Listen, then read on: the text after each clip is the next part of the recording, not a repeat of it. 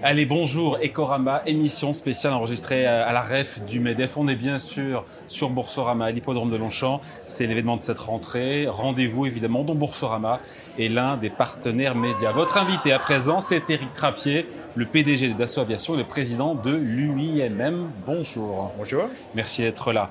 Alors, il y a une super actualité pour, euh, pour Dassault. C'est, euh, après deux ans d'essai euh, en vol, le Falcon 6X vient tout juste de recevoir cette double certification à la fois européenne et américaine. Il faut expliquer, ce n'est pas une formalité, c'est une étape très importante qui a été franchie. C'est loin d'être une formalité, c'est même euh, quelque chose qui est très difficile à obtenir, car les exigences en matière de sécurité sont de plus en plus importantes, en particulier depuis un certain nombre d'accidents qui ont marqué euh, l'histoire aux États-Unis. Et par conséquent, il n'était pas facile pour ce nouvel avion d'obtenir son certificat de certification, son certificat de type, à la fois en Europe, avec euh, l'agence EASA, et avec la FAA américaine, l'agence américaine. Ce qui ouvre la porte de ces deux marchés. Il faut le rappeler, Eric Trappier, vous n'aviez pas sorti de nouveau modèle depuis le 8X. Ça nous ramène en 2016. Est-ce qu'on peut dire que vous jouez gros aujourd'hui avec ce jet d'affaires très haut de gamme? C'est vraiment un enjeu capital pour vous? Tout nouvel avion doit rentrer en service, doit être vendu, doit être livré. Et donc pour nous, c'est important parce qu'il fait partie euh, de la nouvelle génération des Falcon, plus grand, euh, plus confortable, plus sûr. 2 mètres, hein, je crois, la, oui, pratiquement, oui. Donc, 98, euh, voilà, qui, qui, quelque part va permettre un meilleur confort des passagers. Bon, et donc c'est un, encore une fois, il faut le rappeler, les jets d'affaires, c'est 30 à 40% du chiffre d'affaires de Dassault Aviation c'est un enjeu important, encore une fois, au-delà du fait que tout nouvel avion est un enjeu, celui-là en particulier C'est un enjeu très particulier pour nous, puisque vous savez qu'on avait lancé le 5X, qu'on a été obligé d'arrêter. Oui. On a, au moment d'arrêter le 5X, lancé le 6X en changeant les moteurs, en changeant un petit peu la spécification de l'avion.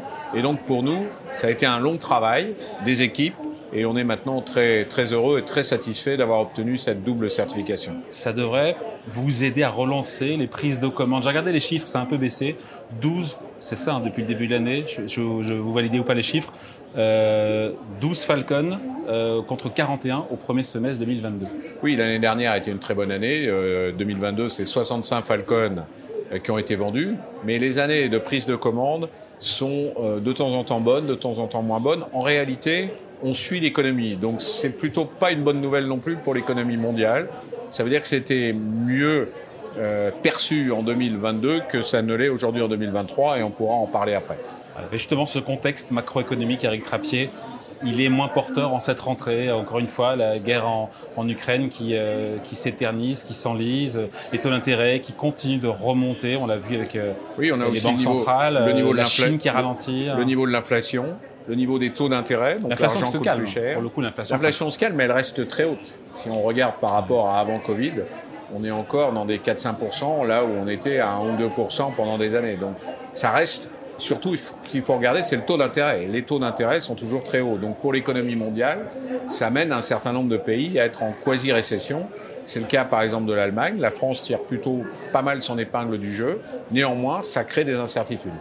Bon, en tout cas, contexte international un peu moins porteur en cette rentrée. Il n'est pas question de tout voir en noir, etc.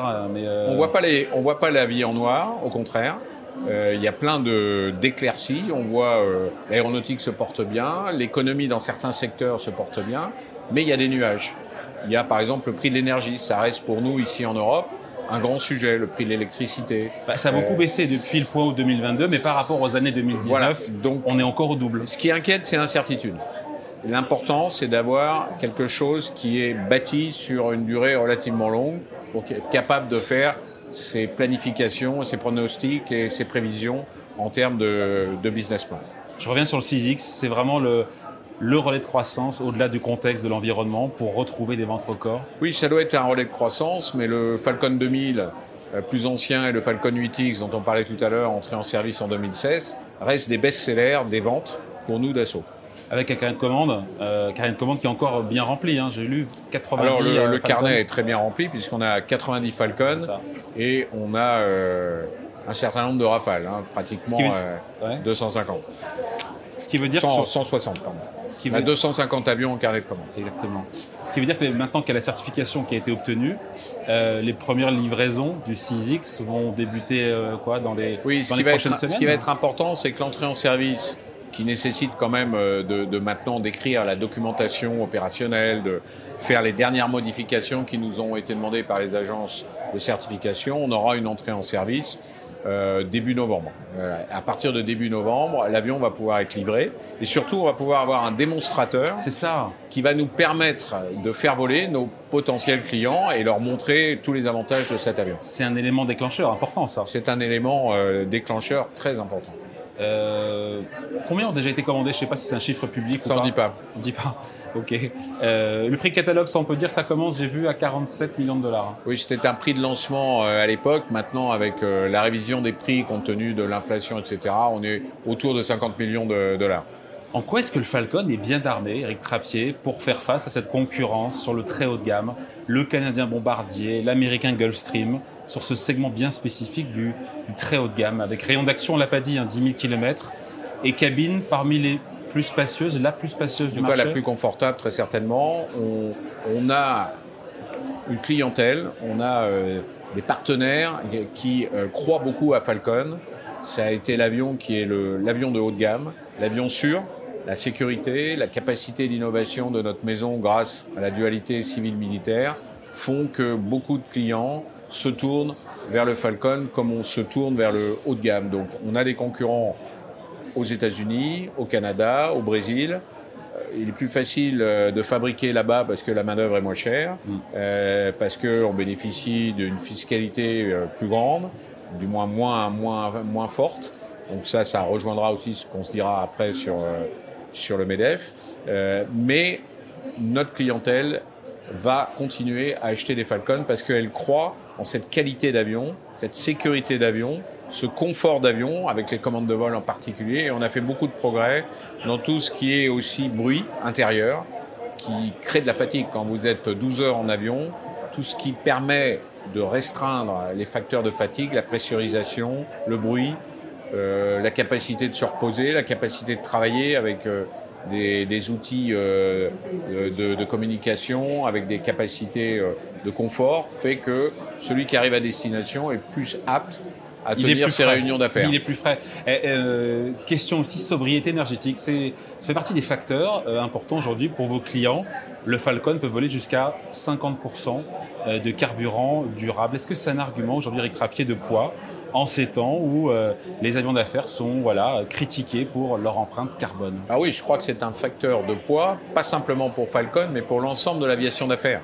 En réalité, l'aviation d'affaires se décarbone plus rapidement que l'aviation commerciale, parce qu'elle va pouvoir utiliser dès à présent, dès aujourd'hui, euh, 30%, parce qu'on ne trouve pas encore de mélange au-delà de 30%, mais elle pourra aller jusqu'à 50% assez rapidement, euh, alors que l'aviation commerciale est plus limitée dans son utilisation, non pas en potentiel, mais en réalité, parce que les compagnies aériennes ont un pro- problématique euh, financière. Ça coûte plus cher le carburant euh, alternatif. Et en attendant d'avoir des futurs avions plus sobres, euh, que nous réalisons de génération en génération, grâce aux motoristes, grâce à nos capacités aérodynamiques, en attendant, on a à court terme la capacité d'utiliser des biocarburants. Par exemple, si on décarbone de 30% tous nos vols, c'est énorme en termes d'empreinte.